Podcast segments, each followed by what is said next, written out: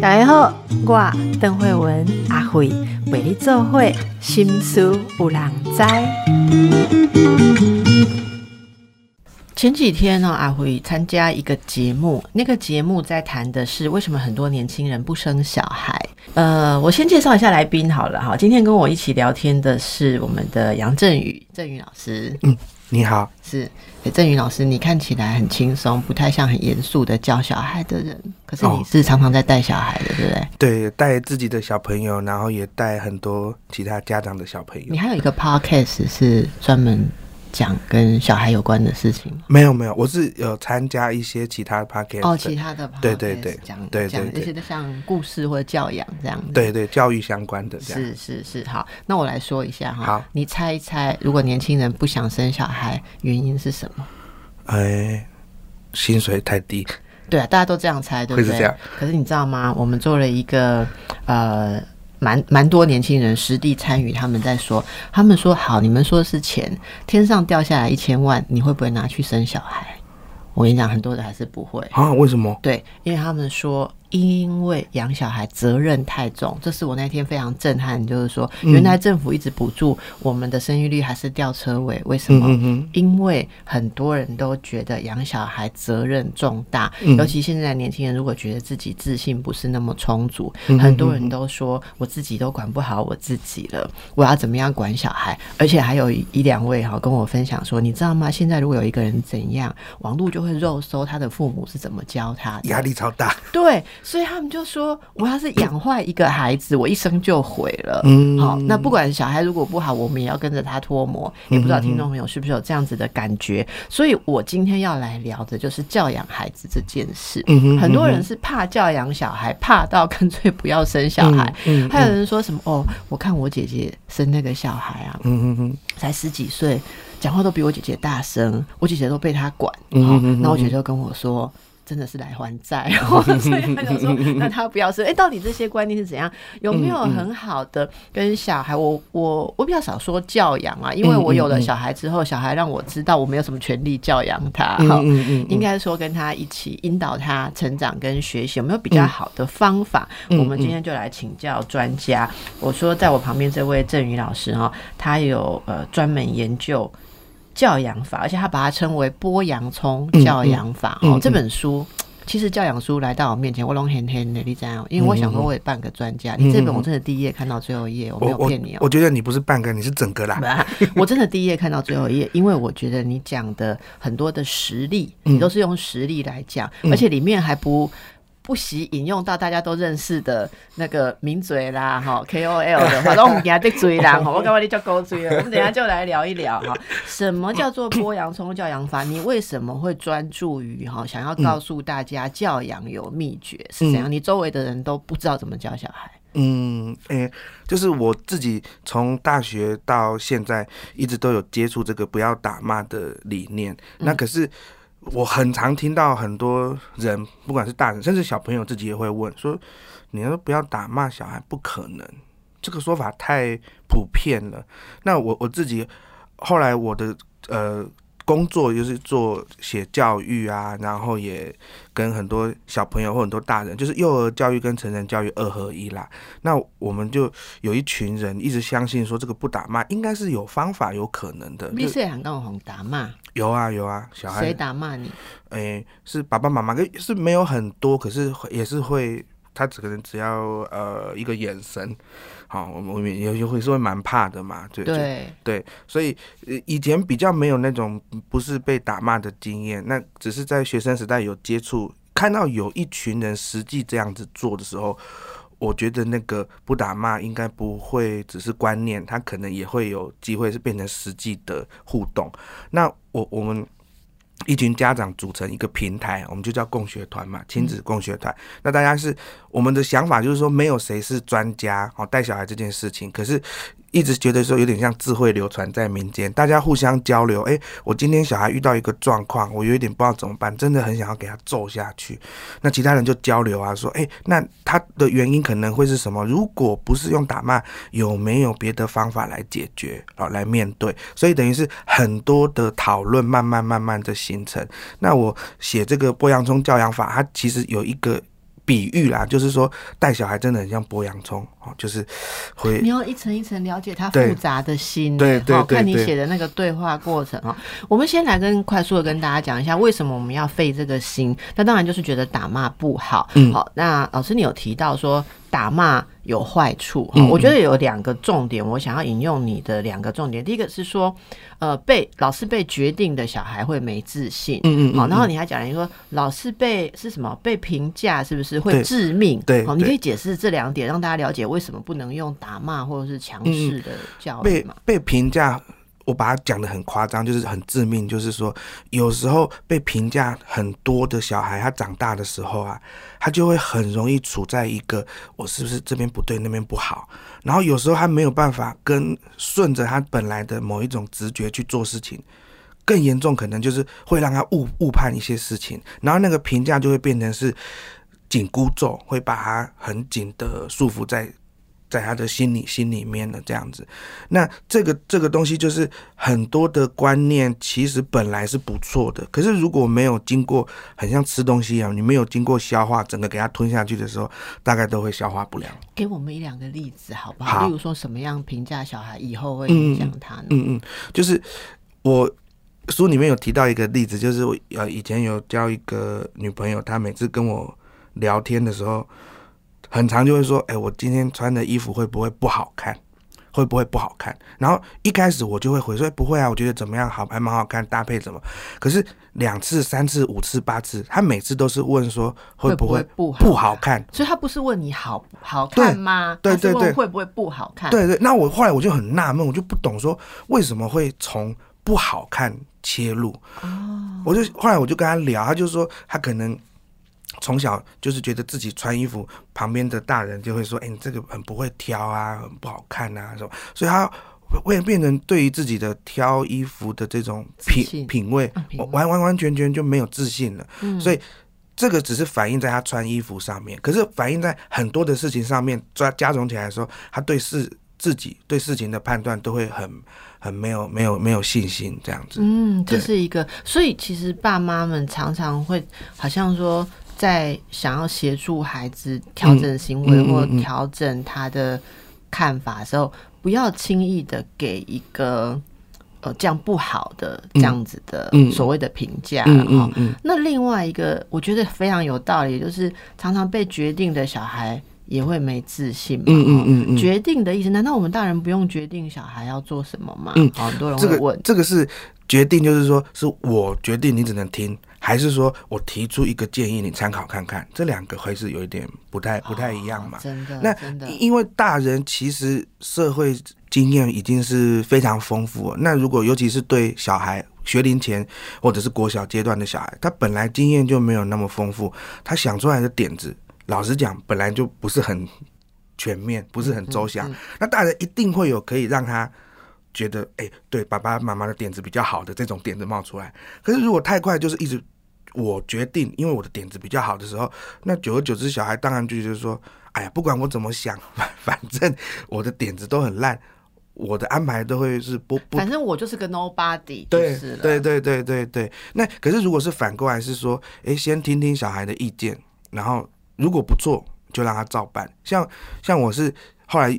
有意识到这个，我就用一个方法，就是说我跟我小朋友，有时候会他们比较小的时候用推车载他们散步，然后只要在我们家附近，他的路线我就全部问他，给他安排。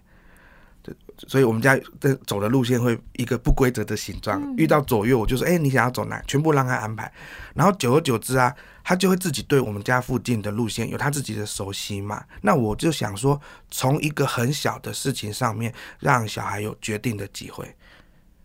他他这个是他的决可以有决定的体会，而不是只是听人家说可以怎么样，可以怎么样，然后慢慢的他也比较愿意去讲，他觉得他的看法是什么啊，所以我会觉得我们大人其实是可以很珍惜小朋友他提出他主张的那一种时间点。那当然这个会非常跟我们以前习惯的那种就是小朋友无一莫追的这种说法是，哎，非常非常的的的抵触，非常非常不一样。那可是如果说我们希望培养小孩是说，我希望他有自己的。主张有自己的创意的时候，应该是说，不管从他几岁，都可以用比较想要搞懂他，让他多尝试的方法去培养起来嘛，不然很难。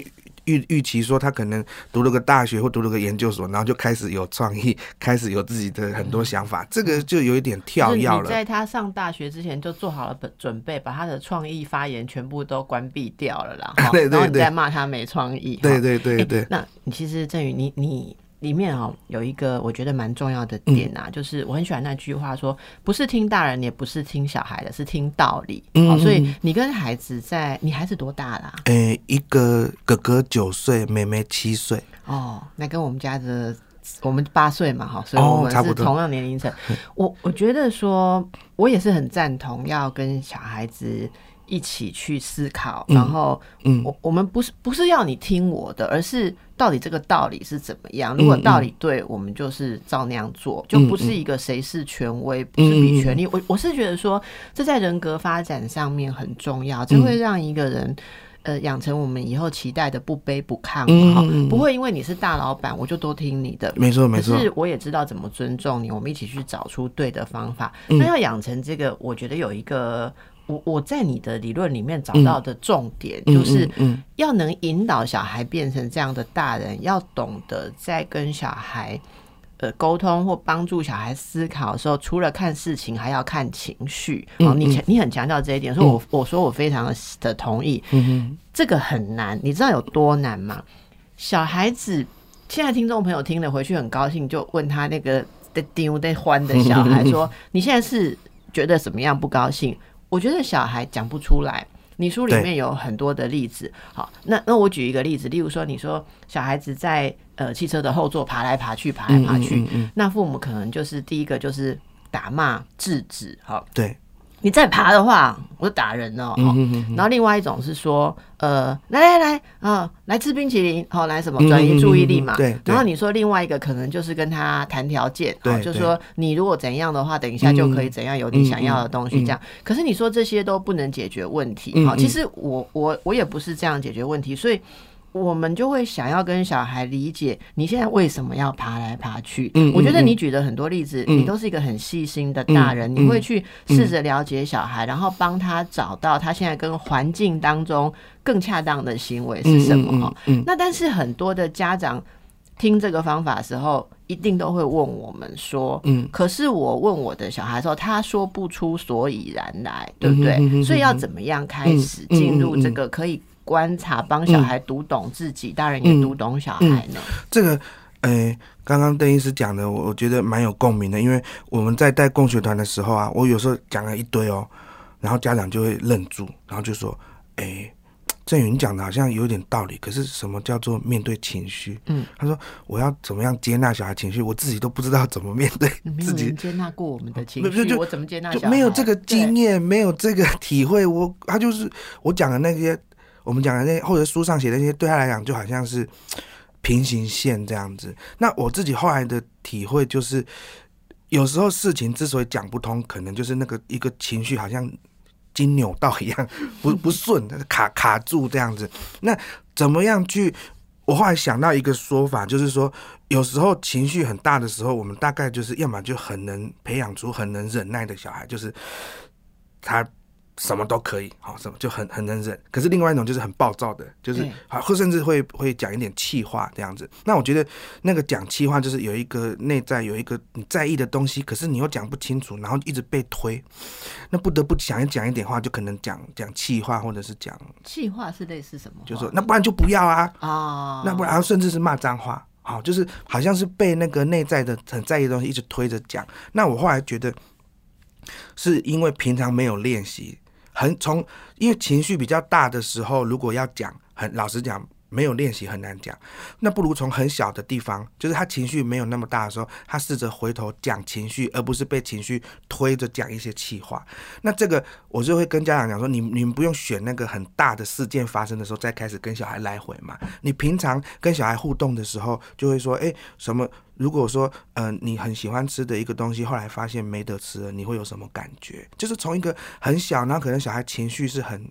没有很大的时候开始，然后他慢慢的去有一个表达情绪的经验，然后他的那个词汇、他的那个语句都在练习，有这些小小的互动的时候，等到比较情绪比较大的时候，我觉得才有机会真的去表达出来。所以这个你有带过一些家长去做，像你有写到嗯某一个对话哈，就说呃引导那个小孩去看说哦他现在生气可能有达到几。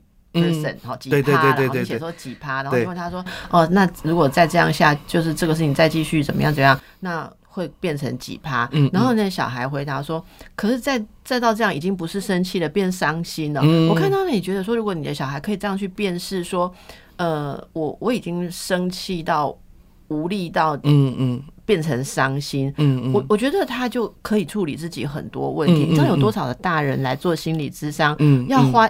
几十个小时，他才能辨识。他一直说他很生气，其实他是伤心。好，所以我觉得，呃，其实爸妈们可以试试看去理解。就是如果你我们突然间讲说不要打骂，好像我知道很多基金会就会推说什么不打小孩，不是还有个团体叫做不打小孩什么什么的基金会？哈，呃。就是什么不小不小萌，是不是？我好像还有觉得对，嗯。但是很我我通常都会跟来询问我的家长说，你要先找到更好的方法，嗯，因为我我我觉得我们对家长，你刚刚讲成人教育，嗯嗯嗯，我必须给你一个方法，我不要告诉你不能怎么样，对对没错因为我们如果教小孩哈，像我小朋友，他要他他有时候会做一些我觉得我不想要他做的事，嗯，可是我如果跟他讲说，你不要把杯子放在这里。那然后嘞，就是行为不会改变嘛，哦，对嘛，对吧？而且还会宕机，还宕机嘛，就是就是在我们的脑生脑神经生理学，不是不会启动任何动作，不就是不嘛？对对对，don't 僵僵住了，僵住。你要讲那个 movement，就是说要做什么，所以我会跟他说，杯子如果放在那里，你觉得会不会？比较好，好，或者是怎么样怎么样啊？不过说真的啦，如果大家在家里面开始要实行这样的讲话，我等下再来问郑宇哈。如果另一半或者说家里面其他的大人不明所以的话，有时候你会觉得自己蛮费力的哈。就是别人好像骂一句，小孩子就移动了，你可能要讲一个小时，但是这个投资绝对是值得。我们等一下再来听更多的例子。那我接下来要问一个问题哈，如果当我们要决心要引导小孩，甚至要陪伴他的情绪去认识自己的时候，孩子有时候还没那么成熟，或者以前我们都养坏了，没有那个基础哈。那一问三不知，他也讲不出所以然来。父母可以用哪些方法去帮忙？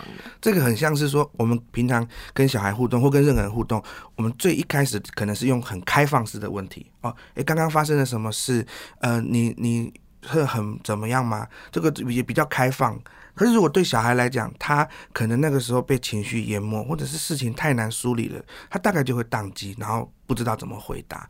所以后来我就觉得说，如果问开放式的问题，小孩没办法回答的时候，我们可以换一个很像是有一个阶梯式的问题，就是那是跟什么有关？好，然后可能大大人可以再讲细一点。我刚刚看到你，你跟他们玩玩到一半，然后突然另外两个就跑掉了，你在后面跑，一直追他们，后来你就越哭越大声。是跟这个有关吗？哦，就从一个我看到的情况开始聊起。因为如果说我们问开放式问题，他可以开始聊说：“哦，我是因为怎样怎样，后来我就觉得怎样。”那当然很好啊。可是可能不不会一步就到那里，你的孩子不会一步就长到那里。对对，所以我们可能需要给他搭一一些阶梯，然后那个阶梯就是最简单的，就像是一个摄影机一样，我从我看到的画面开始描述起就好了。就是我大人虽然没有在现场。可是我比较慢进入现场，我就我看到的情况，我稍微勾勒一下。那这个时候啊，比较可以帮助小孩去重新整理他到底遇到了什么状况，然后他是哪个时间点被挑动某个情绪。那这些东西，我觉得如果一次、两次、三次的刻意的跟小孩互动练习的时候，他等于同步。也在学习很多表达的词汇。就是哎，那你讲的时候，我觉得有也有一个技巧，嗯嗯因为我我猜这个方式用的好，就会像你的这样子的很支持，然后很引导的 feel。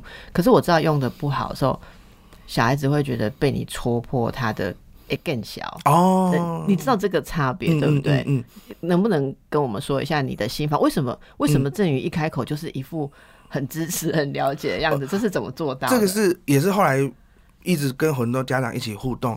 发现就是，其实都是要从现象开始。如果我们有一个评价进来的时候，小孩子其实都很敏锐啊，或者说评价啊，大人都小孩都一样。我们如果觉得对方要评价我，我当然就是提莫吉不好。怎样叫做小孩会感觉爸爸要讲这个描述有评价？我我举个例子啊，就是有我们共学团有一个小朋友是小男生，七岁，然后有一阵子他妈妈跟小孩就一直吵架，啊后来妈妈很苦恼，跑来问我。我就说，哎，我其实也不知道情况，我要先跟小朋友聊一下。我就找那个小男生来聊。那我也会也会在想说，我要怎么开始跟小朋友聊。那后来想说，我就从我听到的情况开始讲。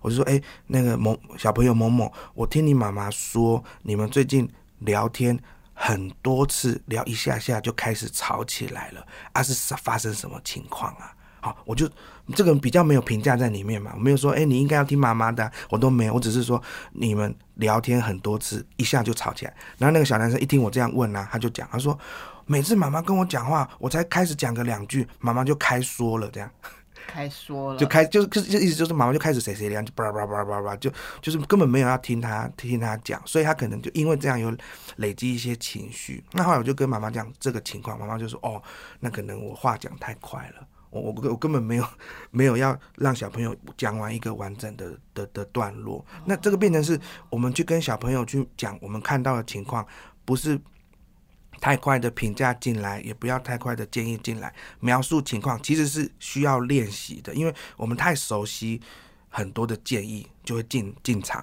可是我从我描述的情况开始的时候，比较容易跟小朋友那个时候的心理状态接上线，这样子。嗯，对，这真的是很好的例子。其实你刚刚讲的，我有回忆过，嗯，回忆起来几个，我觉得在教养小孩的过程当中，蛮蛮重要的事件。就是说，那个事件的沟通之后，我觉得好像有有开启了小孩一种表达方式。嗯，我我分享一个例子，我记得我小孩好像还在幼儿园的时候，嗯，应该是嗯还在就是所谓的中班吧，嗯。那那就大概才几岁，四四四五岁，四五岁，四五岁的时候，然后他第一次去参加同学的生日 party，嗯，是在同学家里面的那个有那种所谓的 B one 的公共空间，嗯嗯，那那个那个父母就搭了一些就是组建的溜滑梯啊，没有那种室内的玩具啊，还有就是让小孩子们在那里玩，大概有十几个孩子在那里玩，就。我女儿就很努力的在那里玩，因因为她平常家里只有她一个小孩，那是她第一次参加同同年龄小孩的 party 哈。虽然她有上学，嗯嗯，可是后来我就发现一件事，她怎么越玩越疯，然后开始做出一些平常在家里面她知道不能做的行为，嗯嗯，例如说。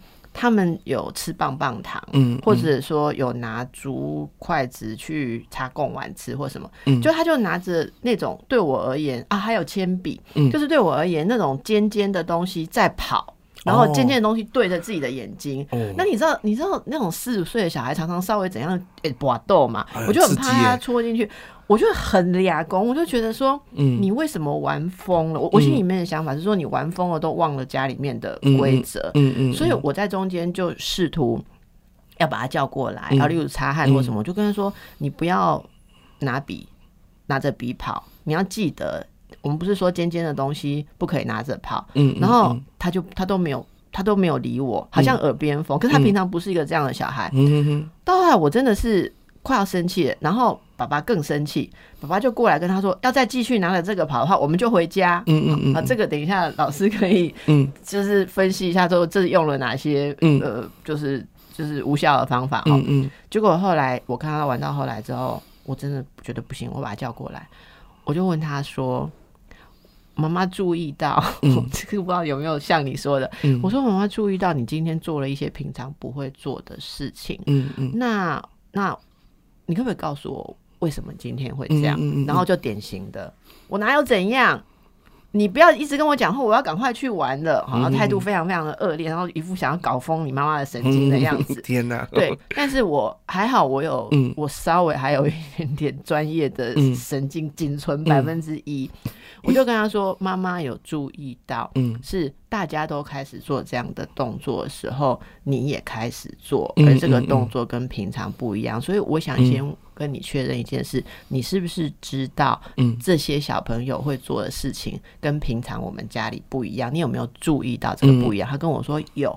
我有注意到不一样，我说那你可不可以很快的告诉我你觉得怎么样？嗯，他说我觉得为什么他们都可以，嗯，我们却不可以。我说好，那我们回去要好好的讨论这一点。可是你现在如果呃呃继续这样做，嗯，好，我还是会很担心你的危险。嗯，那如果你可不可以想一想，如果你不要这样做，可以吗？就那时候我的小孩就告诉我说，那我就不会，我就没办法跟别人一起啦。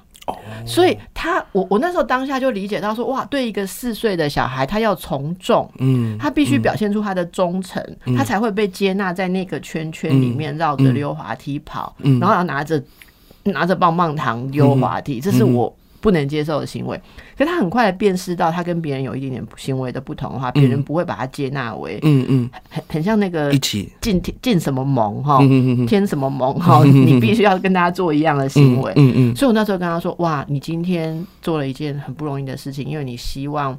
交新朋友，那你必须要让自己看起来一样。可是妈妈平常教你的事情却不一样，所以你现在还蛮辛苦的。嗯，好，那你可以试试看走慢一点，嗯，然后尽尽量注意自己的安全。然后我们回家就去讨论，嗯嗯，他在这个过程中的事情。就我我真的很惊讶，四岁多还没有满五岁哦，他可以讲他多么害怕别人。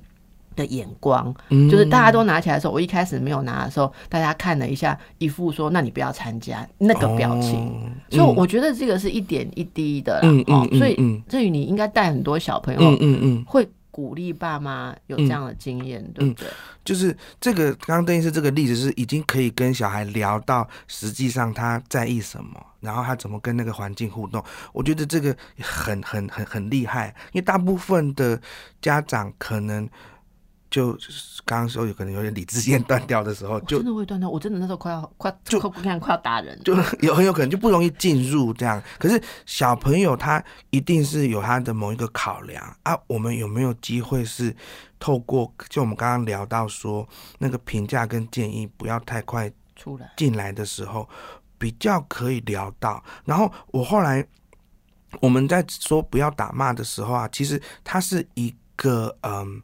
练习的呃目标，它不是一个一个规定。我说啊，你一定不能打骂，然后你怎么样？这个就是有点束缚家长了。我们是反过来是说，那如果我遇到这个状况，我不打骂，我还可以怎么做？嗯嗯，是这个是回过头来说，不是要给家长增加压力，而是给家长想一个新的可能性。因为这个情况会跟小朋友的状况比较类似，就是说。刚刚如果说他想要跟朋友一起玩的时候，他们会有一个玩法一直在，好像云变化一样，就是瞬息万变。那小朋友他们其实会有一直在前进，一直在变化。那我们怎么样去跟小朋友聊天的时候，简单的几句话让他知道说，哎，那个玩法，如果我们说怎么样怎么样，有没有机会有别的玩法？这个可能小朋友自己都在摸索。那我们在问的时候。有时候也会可能会让小朋友觉得是被让他的玩法被打断。对。可是怎么样让他知道说那个玩法本来就是可以行进间变化的这件事情是也是可以传达的嘛？行进间变化意思是说，如果他非常确认有更好的，他也可以提出。在团体里面发酵跟对啊，哦，你这已经讲到培养领导人格了，会不会？就是，可是那个小朋友在互动，他们自己本来就是会瞬息万变。有时候说，哎，玩这个，哎，不好玩，那玩别的。他们可能有时候是两个人会碎碎念自己那边，三个人、四个人也会都有可能会前进。那这个时候，其实就会反映出来说，有些小朋友他比较愿意去讲。有些小朋友不习惯讲，我觉得那个差别就会慢慢出来。嗯嗯，就是哎，这个我觉得不好玩呢，我们玩别的好不好？可是那又要看别人接不接招啊。就是这个游戏，我们用这个方法啊好不好玩？可是有时候你好玩，我不好玩，所以小朋友我游戏他们其实很在意的是说有没有办法好玩下去，有没有办法好玩？对好，所以这个父母能不能懂得他们的点就很就就重要。如果啊我们很好玩啊，可是又不会好像刺到眼睛那种风险，你觉得有没有可能？我们想想看一，定要把他的在意的事情也放上来，因为嗯嗯嗯嗯，对我们来讲，我们真的不在意他们玩的好不好玩嘛，我们只在意小孩带来今天安全的带回家，对不对？是是是所以我们要你做完这个，我觉得很棒，就是你要能够懂得小孩在意什么。嗯嗯你用了三个概念哈，三个心法，嗯，来帮助父母接纳、猜想跟尝试。对好，怎对么说？接纳、猜想、尝试。这三个就是简称叫纳猜式，接纳、猜想、尝试，是要取代说我们带小孩，如果说呃我们提出一个主张嘛，说不要用打骂的方法，那一般的家长可能就啊不要打骂，哎呀要忍耐啊，好像很难，好像要比谁最会忍耐这样子。可是我们说没有，那个忍耐是没有办法撑长久的，你一定要有别的方法去取代掉那个忍耐或者是暴走嘛。那接纳是说接纳行为后面一定有一个。心里面的东西在转，就是接纳行为后面的动机，并不是说小孩的行为你一定都要接纳，这个这个有点有点差别。接纳这个行为后面会有一个他的动机。对对对，所以我有时候把它变成一个口诀哦，就是感受没有对错，但是行为可以调整，感受没有对错，但是行为可以调整。因为这样子才可以协助家长真的找到接纳小孩的接啊，触面。我想到你讲了一句话，呃，接纳或同理小孩的感受，并不代表一定要同意他的行为，同意他的行为。对对对好，因为有时候我们之所以没办法接受接纳小孩，是说他那个行为跟我想的不符合嘛。可是如果把行为跟他后面有个感受这两个切开来看的时候，我是接纳他的感受，不代表我要同意他的行为。OK，这会让很多父母很安心呐、哈、嗯不然很多父母就是觉得说，哦，我在这边同理你的感受，你就会继续做这个危险的事或嗯坏事。那猜想，猜想就是，那他这个行为后面的感受，他在意的点到底是什么？像我们刚刚呃，邓医师讲的那个小朋友在玩溜滑梯，然后要手上拿东西，可能猜想他他们这样子玩在意的是是什么？对小朋友来讲，嗯，好像有点有点好玩，有点刺激。可是那个好玩刺激的点是什么？就就是有点猜想他们好玩的点是什么？欸而且有时候哦，猜到那个点，你真的觉得蛮邪恶的哈。那个日本的心理治疗大师和和准雄曾经写过一本书，叫做《孩子的恶》，对对对对哦对坏那个恶啊，对对对对，他 有些时候那个游戏好玩，就是因为他们一起做出爸妈不准的行为，因为因为这就是好玩点。好玩，就是因为做一被被禁止的事。对，好玩就是做被禁止的事，这个时候你要怎么去帮忙？哦，嗯你要了解他就是在挑战这一点，这个就特别难。那尝试呢？尝试就是跟他一起想方法，跟他透过讨论协助有没有新的表达方法。比如说，他如果跟朋友有纷争，是他动手，那我们就取代的方法是有没有办法动口取代动手？那动口你要讲什么，去又可以表达你的意思，可是又不用出手，这个就是要尝试。大人是透过跟小孩沟通对话的方法，去协助小孩。发展出新的尝试的方法，而不是只是用原本的动手这件事情。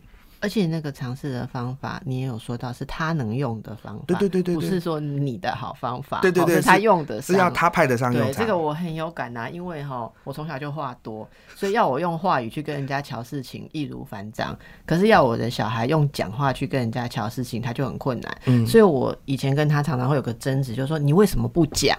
你为什么不告诉他这样那样这样那样？然后他就看着我，哎，哦，我现在就知道了，因为这我没有找到他擅长的方法。好，好，那我们等一下再回来。我再来问一下那个郑宇老师哈，嗯呃，你觉得教育跟社会脉动之间是不是嗯存有着某种关联？然后我的意思是说，你有没有遇到过呃教养或教育跟社会上的舆论概念还是走向矛盾？好，嗯嗯这这种情况。嗯，你说的是说，例如说，我们希望小孩怎样，可是事实上社会是鼓励着一种相反的哦，风气或者是歪风哈、嗯嗯哼就是说，还是说，其实我们把每个小孩教好，社会就会正风 就会正哈。就是很多人都会说，嗯小孩不是我们决定，而是整个社会决定。你例如说，你都教他嗯要、要。要怎样？可是外面不鼓励那样，对呃很多父母就会说：“我没办法，外面是个大染缸啊，嗯嗯对不对？”嗯嗯嗯嗯，对，就是嗯、呃教教育跟社会脉动，就是它很常见，就是说，如果我们一不小心，教育其实是有一点复制了原本的社会的样貌，就是小孩复制了大人。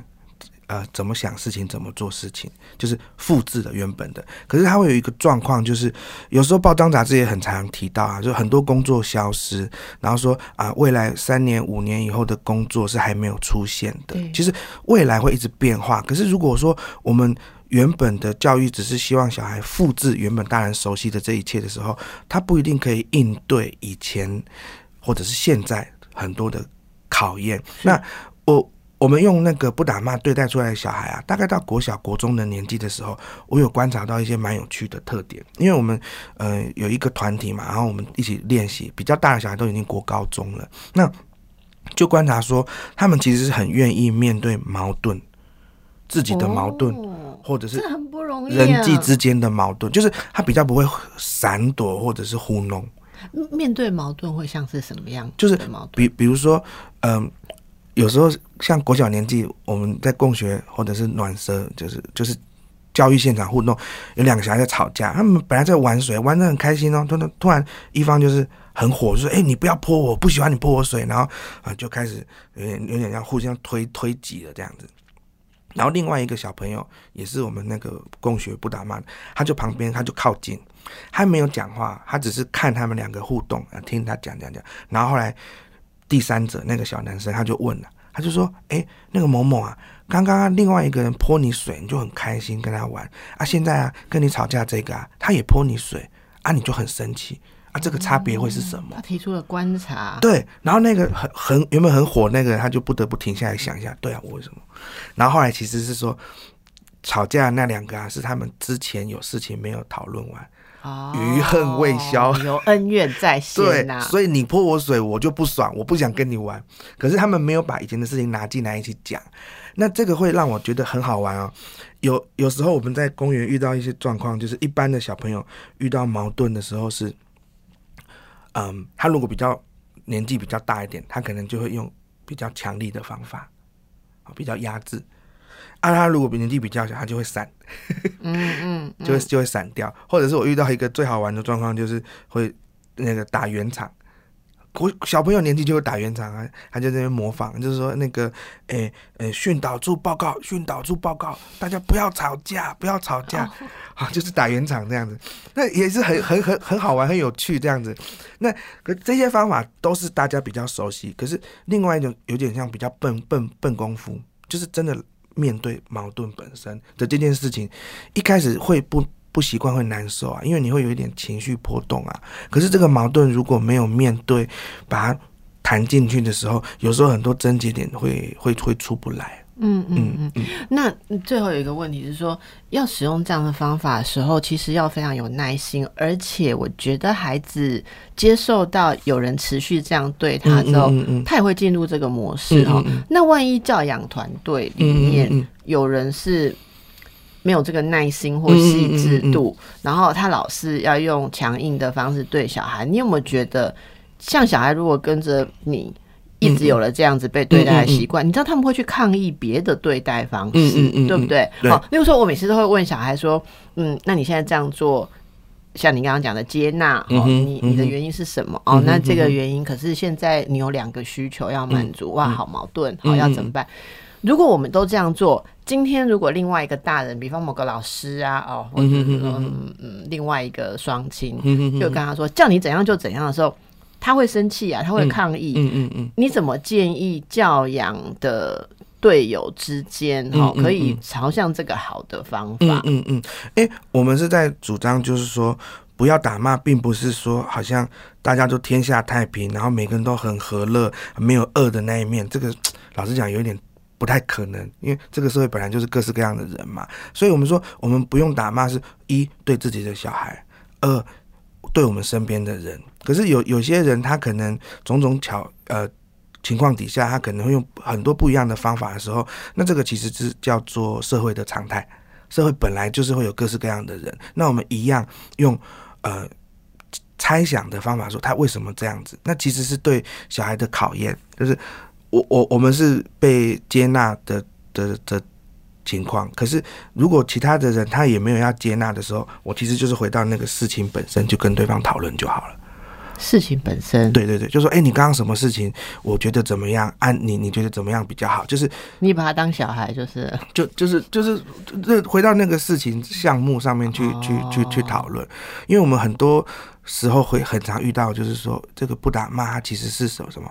我听过比较重的词啊，哈，就是理理想化啊、天真啊、不切实际啊、恶心、恶心呐。好，但我觉得这个其实反映的是说，因为。